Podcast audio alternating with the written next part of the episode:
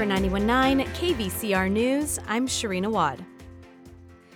A judge ruled last month to allow the company that bottles Arrowhead spring water to continue taking water from the San Bernardino National Forest. Activists are now calling on the Forest Service to stop the company's operations. KVCR's Anthony Victoria reports. Fresno County Court Judge Robert Whalen on January 25th ruled to pause the state water board's cease and desist order against Blue Triton brands. Blue Triton took over Nestle's operations in the National Forest in 2021. The board last September stopped the company from extracting water from Strawberry Creek, the watershed in the forest that feeds local rivers, creeks, and streams. Blue Triton filed a lawsuit to challenge the water board's authority. Whalen overruled the water board's order until there's a decision on the lawsuit. Lacey Colmus is with ECHO, a nonprofit group that monitors corporations.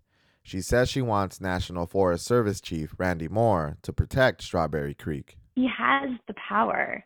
The question is whether he'll be brave enough to stand up to Blue Triton. A Blue Triton spokesperson said in an email the company is pleased by the judge's decision. Meanwhile, the board said in a statement they'll defend their cease and desist order in court. For KVCR News, I'm Anthony Victoria. An active shooter attack at Ontario Christian High School has been averted. Investigators disclosed Wednesday, February 14th, that an 18 year old boy has been charged with multiple felonies, including criminal threats and five counts of attempted murder. The district attorney's office filed a complaint in Superior Court against Sebastian Villasenor of Eastvale. Ontario police initiated an investigation after a student voiced concerns about a plan to carry out an active shooter attack at the school. The DA's office said in a statement that, quote, tragedy was avoided and potentially lives were saved.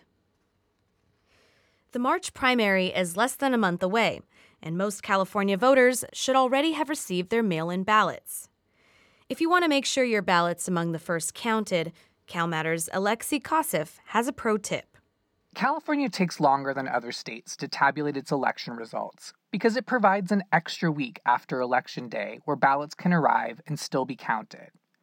If you want to make sure that your ballot is among the results that are announced on election night, then election officials say it's best to get your ballot back by the Friday or Saturday before Election Day.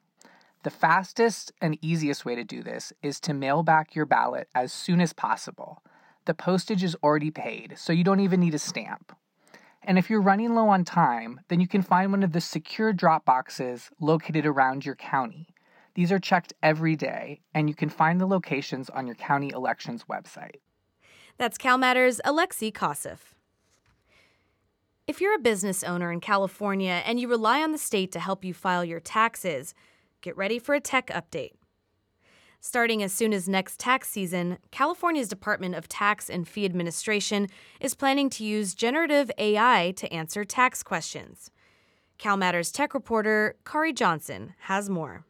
The biggest benefit of this potentially is that it would save business owners time. Uh, wait times can balloon to about 20 minutes when they're four minutes the rest of the year.